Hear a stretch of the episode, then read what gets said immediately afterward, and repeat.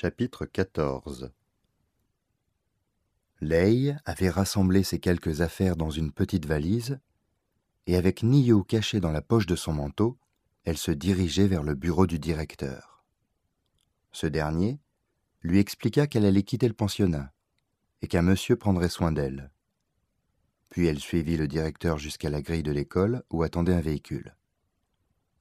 Le chauffeur du véhicule la regarda attentivement consulta le dossier que lui avait donné le directeur, et finalement lui remit un paquet. Le directeur semblait satisfait, et le chauffeur invita Leigh à monter à bord. Est-ce que c'est vous, le monsieur qui va s'occuper de moi Non, ce n'est pas moi, mais tu vas bientôt le rencontrer. Leigh regarda par la fenêtre, et elle vit le lac qui filait de plus en plus vite. Elle s'en éloignait, et bientôt il disparut pour laisser place à une immense montagne.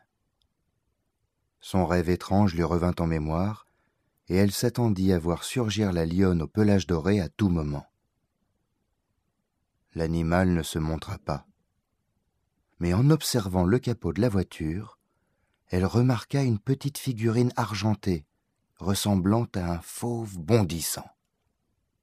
L'orpheline, venant de la cité qui n'existait pas, est en route pour de nouvelles aventures, murmura-t-elle à Niyu en souriant.